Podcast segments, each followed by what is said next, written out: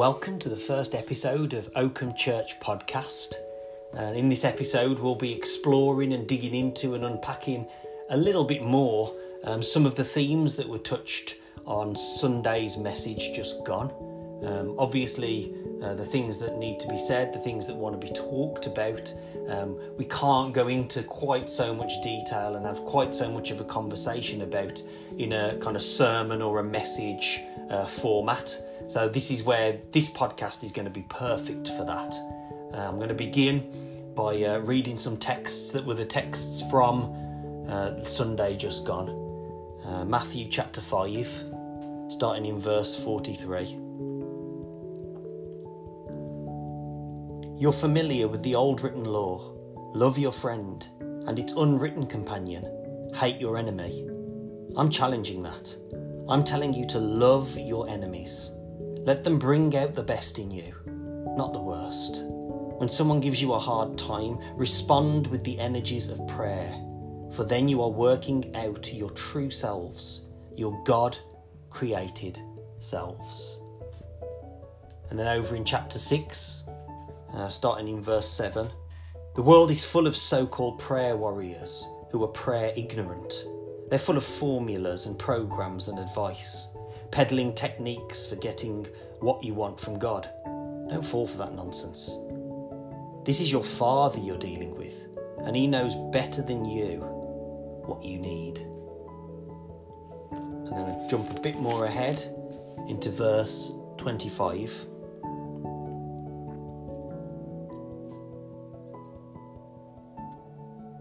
If you decide for God, living a life of God worship, it follows that you don't fuss about what's on the table at meal times, or whether the clothes in your closet are in fashion.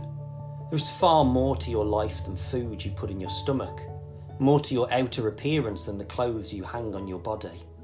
Look at the birds, free and unfettered, not tied down to a job description, careless in the care of God. And you count far more to Him than birds. Has anyone, by fussing in front of the mirror, ever gotten taller by so much as an inch? All this time and money wasted on fashion, do you think it matters and makes that much of a difference? Instead of looking at the fashions, walk out into the fields and look at the wildflowers. They never primp or shop. Uh, but have you ever seen colour and design quite like it? The 10 best dressed men and women in the country look shabby alongside them. If God gives such attention to the appearance of wildflowers, most of which are never seen, don't you think He'll attend to you? Take pride in you? Do His best for you? What I'm trying to do here is get you to relax, to not be so preoccupied with getting, so that you can respond to God's giving. People who don't know God and the way He works fuss over these things, but you know both God and how He works. Steep your life in God reality, God initiative, God provisions. Don't worry about missing out. You'll find all your everyday human concerns will be met. Give your entire attention to what God is doing right now. Don't get worked up about what may or may not happen tomorrow. God will help you deal with whatever hard things come up when the time comes. And then our other reading was from Philippians chapter 4, um, verses 6 and 7. Don't fret or worry. Instead of worrying, pray. Let petitions and praises shape your worries into prayers, letting God know your concerns. Before you know it, a sense of God's wholeness, everything coming together for good, will come and settle you down it's wonderful what happens when Christ displaces worry at the centre of your life. So we find ourselves in this um, this season in our lives and in this series in teaching, um, where we're looking at the topics of anxiety and depression and fear and worry and stress. And it feels like more than ever now, there seems to be more and more um, of this about, more and more reason to even be feeling this in the first place. It seems like this is a, a common thing. I threw up quite a few um, scary sounding facts on on Sunday. Uh, like one in four people in England will experience mental health problems each year, and that 792 million people are affected by mel- mental health issues worldwide. Now, the question then obviously becomes that if if anxiety is so common, if it is something that seems to be something that people are struggling with more and more often, more and more today, then the question's why? What are the reasons for this um, this anxiety, this stress, this fear to be to be so prevalent in our world today? And the first thing that I said was it's down to iPhones, and not necessarily iPhones. It could be any kind of smartphone uh, is going to do the same sort of thing. But it's not even about that. It's about how our, in our pockets, in our bags, in our hands, instant access to all of this catastrophe and threat from all of our 24 hour news cycles and our Twitter feeds and our Instagrams that we just check over and over again. Um, I listed off a big long thing of what the stuff that was going on. You can go and Google it. It's absolutely terrifying of the just the things that have happened just this year. Uh, all the things that that we have um, had to kind of work through and deal with, and in some respects mourn through. Um, and you can go and, and, check that out yourselves. But I found another really um, interesting and quite terrifying statistic um, the other day. Um, it says the average iPhone user touches his or her phone 2,617 times a day. The question, of course, then is what? And also, what would my life be like if I could replace that kind of almost obsessive compulsive um, relationship that I have with my phone? What if I could replace that usually negative relationship with technology that we all seem to have, what if we could replace that relationship with a more wholesome one, with a more life affirming one, with a more life giving one, um, with a relationship with God? What would it be like if?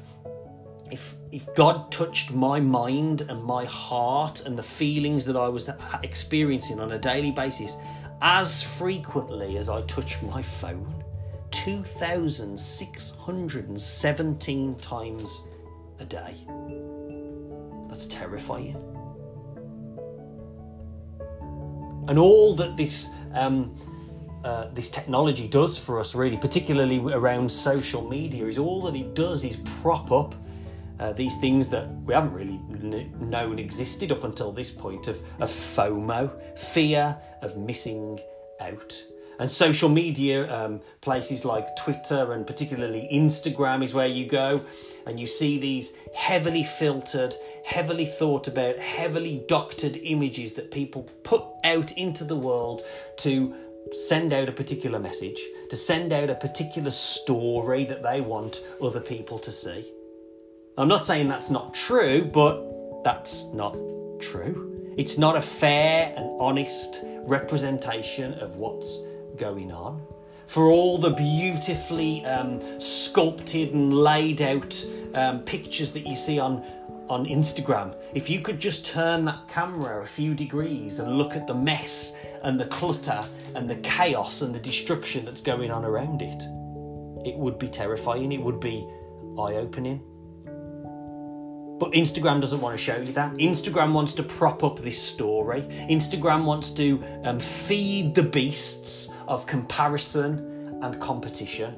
You see, whenever you go onto Instagram, whenever you touch your phone uh, those 2,617 times a day, and you get those alerts, one, you get a dopamine fix straight away when you see that that someone has liked something that you've posted, or someone has hearted something, or someone has, uh, has retweeted something, you get a dopamine fix, you get a physical payoff just for that.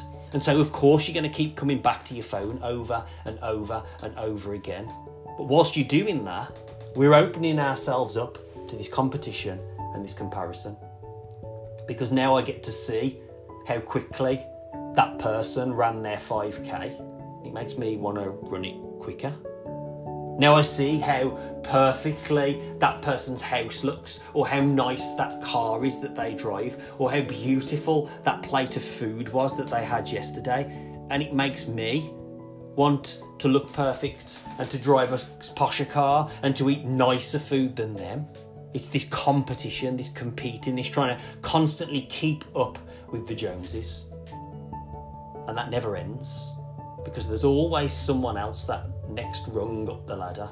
And then there's always someone up the next rung up the ladder. And so we climb and we climb and we climb as we compete, only to find out, as uh, Thomas Merton's famously quoted as saying, is get to the top of that top of that ladder that we've been climbing in, in competition, only to find that the ladder's leaning up against the wrong wall.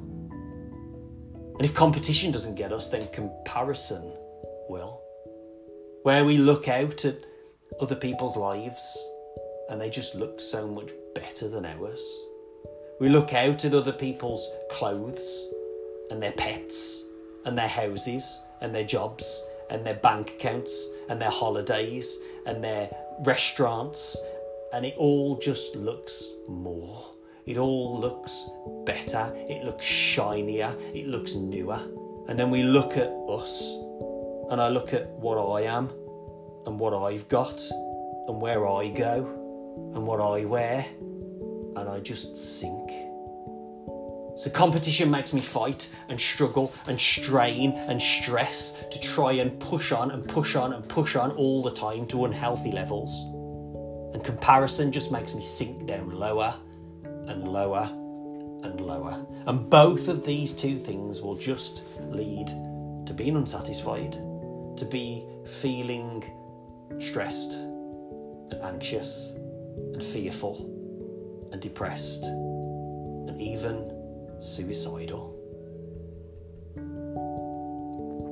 What's another reason that, that this is so common in our world today? Well, it's this increasing social isolation.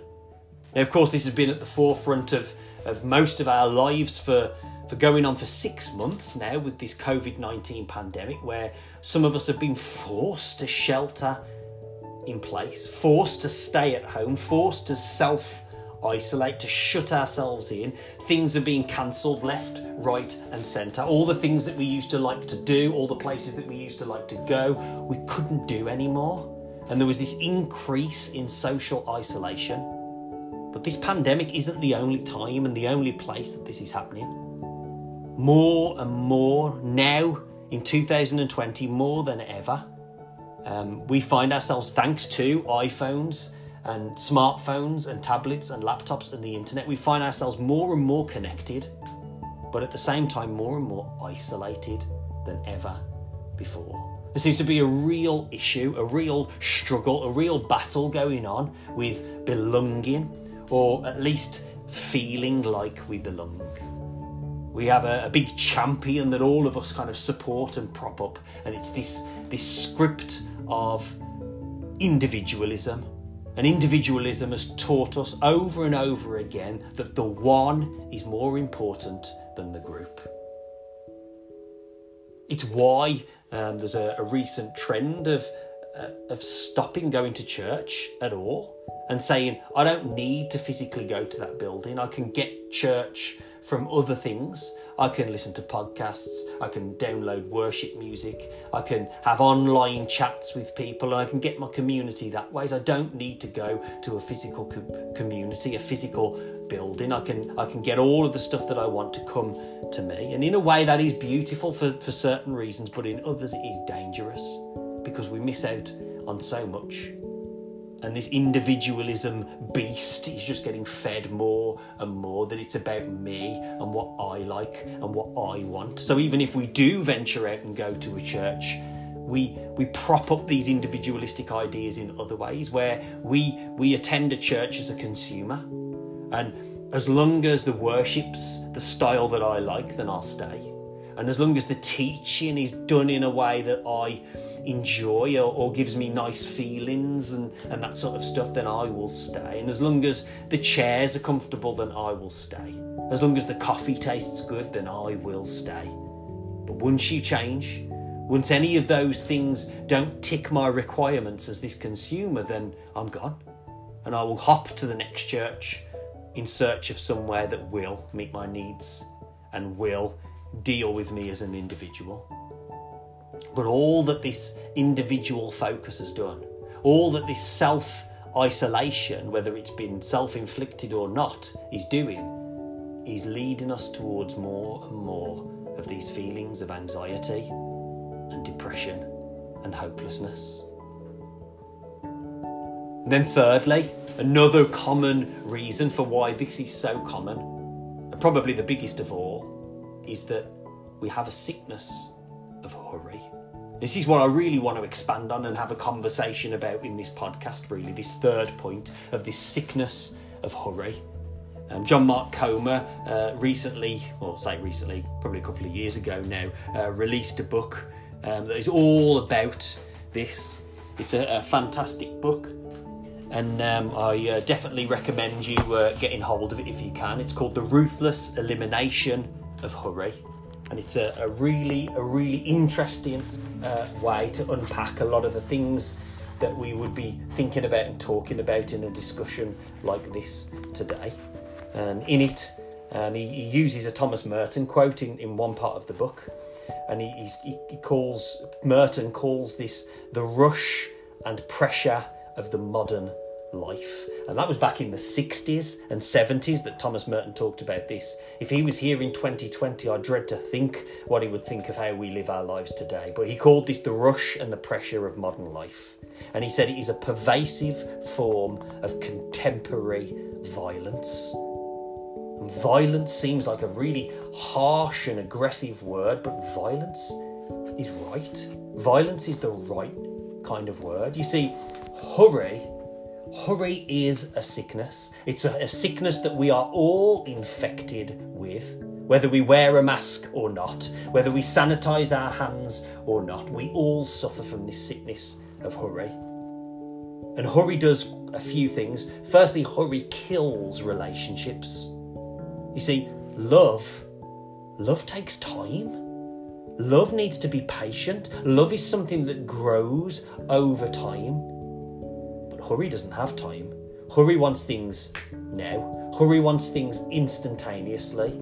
Hurry wants things yesterday. But love takes time. So hurry kills relationships. Secondly, hurry kills joy and gratitude and appreciation as well.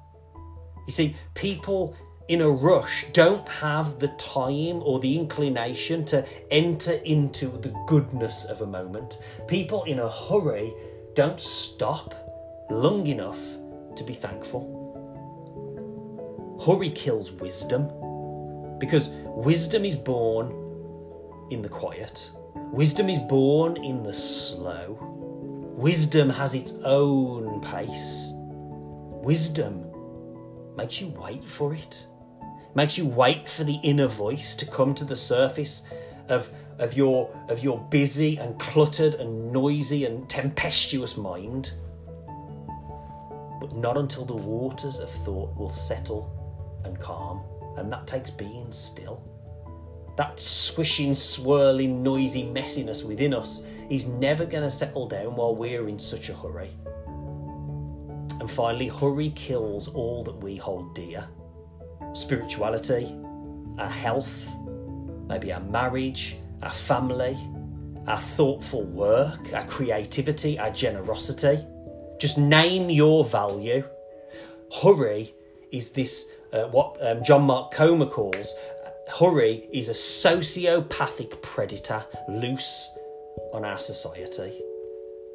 So, hurry kills our relationships, Hurry kills our joy and our gratitude and our appreciation. Hurry kills our wisdom. And hurry kills all that we hold dear. It's no wonder that we are sick.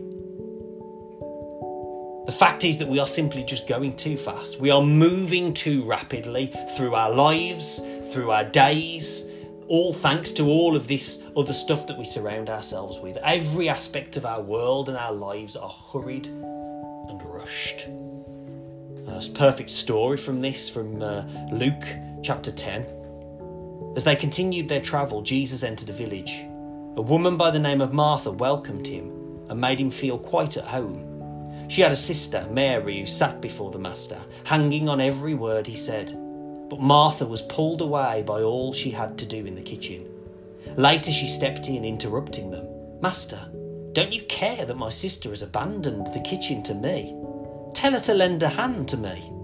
The master said, Martha, dear Martha, you are fussing far too much and getting yourself all worked up over nothing. One thing only is essential, and Mary has chosen it. It's the main course, and it won't be taken from her. See, in this story is a perfect example of this hurry sickness. Martha is infected with this hurry sickness, and it's not her fault. She is just living the life that she has been taught how to live. She is just living out the story that has been told for generation after generation after generation. She is just following the script that she has been given through her culture, through her tradition, even through her religion. She has been told that to be um, to be a good Jew means to be a good host. To be a good Hebrew means to be a good host. And you see this even today, even in any of the um, kind of Middle Eastern countries. If you ever venture that way on, on your holidays to places like Egypt and, and that kind of place, um, over and over again, all people want to do is welcome you into their homes, welcome you into their shops, give you something to drink, give you something to eat, because it's seeped deep down into their culture that being a host is how that you give honour to others and honour to God. And so, what Martha is doing here isn't wrong. What Martha is doing here is expected.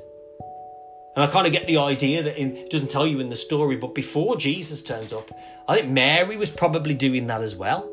Mary was probably following that same script and helping out in the kitchen and, and tidying up and set uh, putting the cushions all straight, ready for the, this visit. And, and, and as Jesus comes unannounced almost, um, the intensity then comes higher and higher and higher and this this hurry sickness this rushing around this banging of pots and pans and desperately trying to get food and drink ready um, is just increasing increasing all the way for poor old martha. And she gets herself so worked up and so rushed around and she's I'm sure she's doing this competing and this comparing. She's thinking, well, well, Jesus went to so and so's house last week, and, and Jesus went there the week before, and, and I, I heard that, that they served him this meal at this, and, and he got to stay here, and, and I've got to get all these things ready, and he's got to have the best of the best. He's got to be comfortable. He's got to have food. He's got to have drink ready. I've got to be I've got to be ready to serve him everything that he could possibly want or need.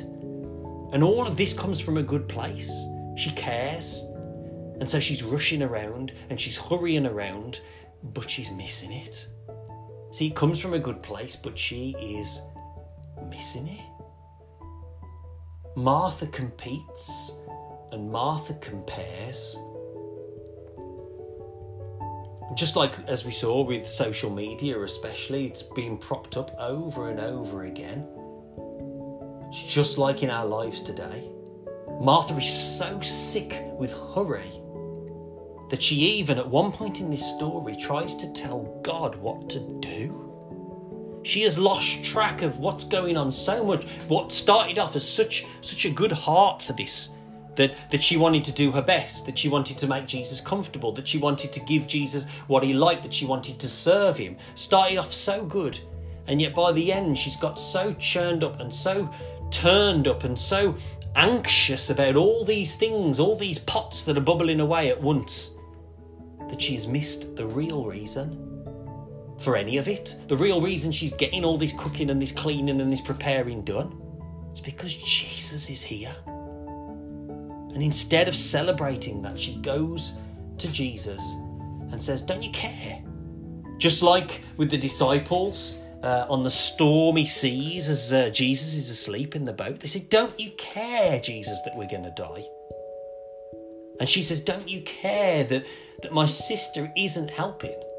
That my sister's leaving all of this to me, that my sister is causing more anxiety and more stress and more pressure on me. And so I'm having to hurry around more and more and more and more. Just tell her to help me. But Jesus doesn't, of course, because Jesus recognizes what's important. That all of this hurry, all of this sickness, all of this busyness, all of this social media and doing 17 things at once and rushing from here to there to everywhere, not stopping long enough to appreciate and stopping long enough to, to soak in what's really important, that Martha is missing it. And I think that today in 2020, we are too. We're missing it. This isn't just a modern problem. This isn't just a modern day thing. I said technology and social media doesn't help. It doesn't. It agitates what's already there under the surface. As humans, the thing within us to compete and to compare has been there since day one. We saw Cain and Abel in that storyline, competing and comparing. And then just go a few centuries um, later, after the Bible's been written, you get to Augustine, and, and, and he's, he kind of described anxiety like this. I shared this Sunday. He said, I carried inside me a cut and bleeding soul, and how to get rid of it, I just didn't know. My soul floundered in the void.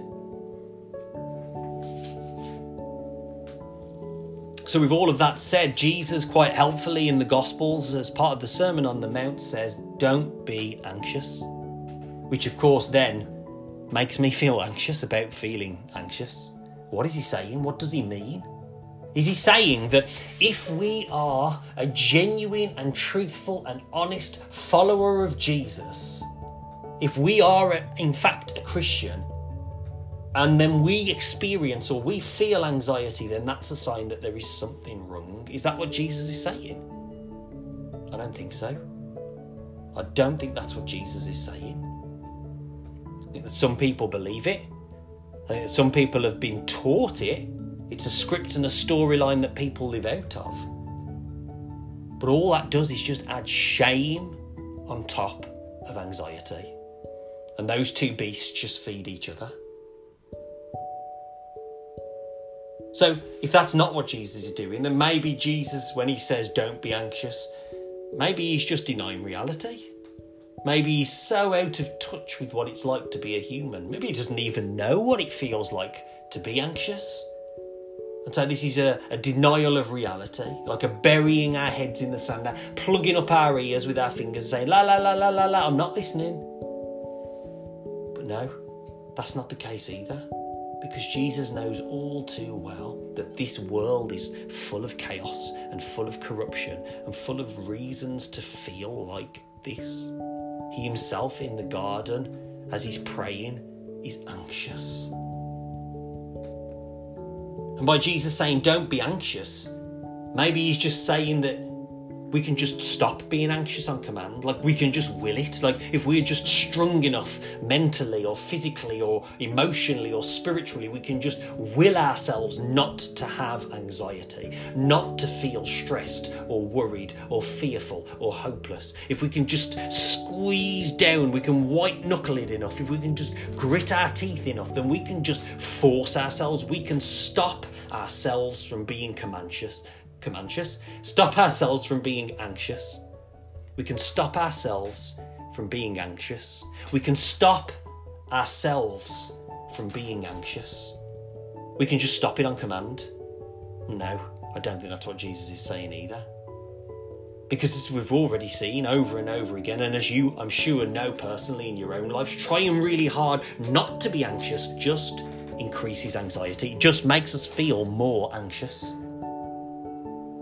So, if all of these are the things that Jesus isn't saying, then what is he saying?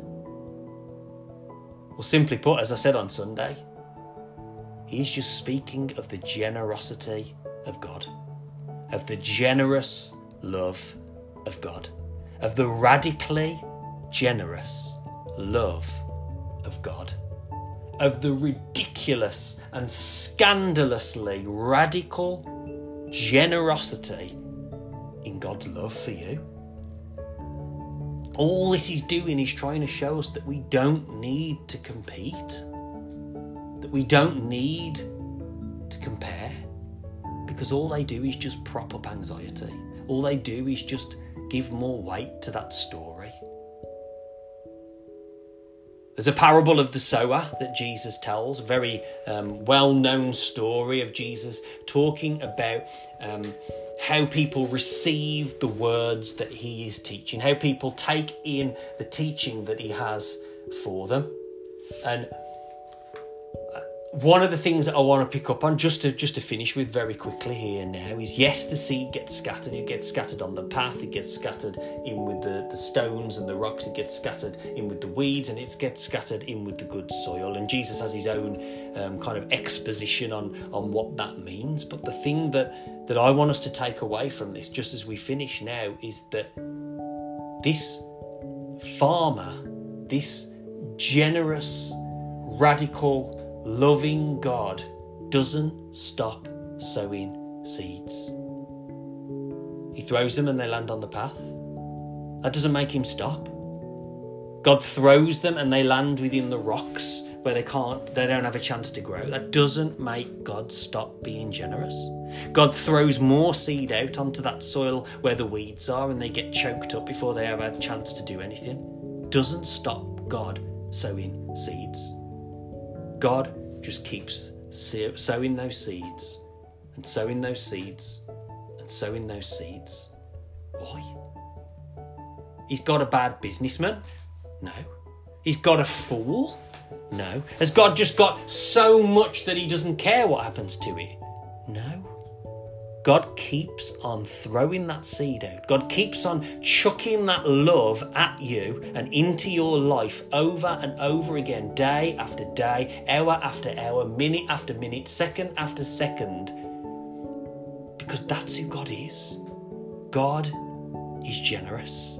And it is only by embracing and acknowledging and trying to understand and working through just how radical and just how generous and just how loving our God is, that is how we deal with our anxiety. So, friends, please remember this. Don't compete. Don't compare. Don't rush around trying to get a million and one other things done. Don't feed this sickness of hurry any anymore. Remember that God loves you. Remember that God loves you with a generous, radical, extravagant love. Grace and peace.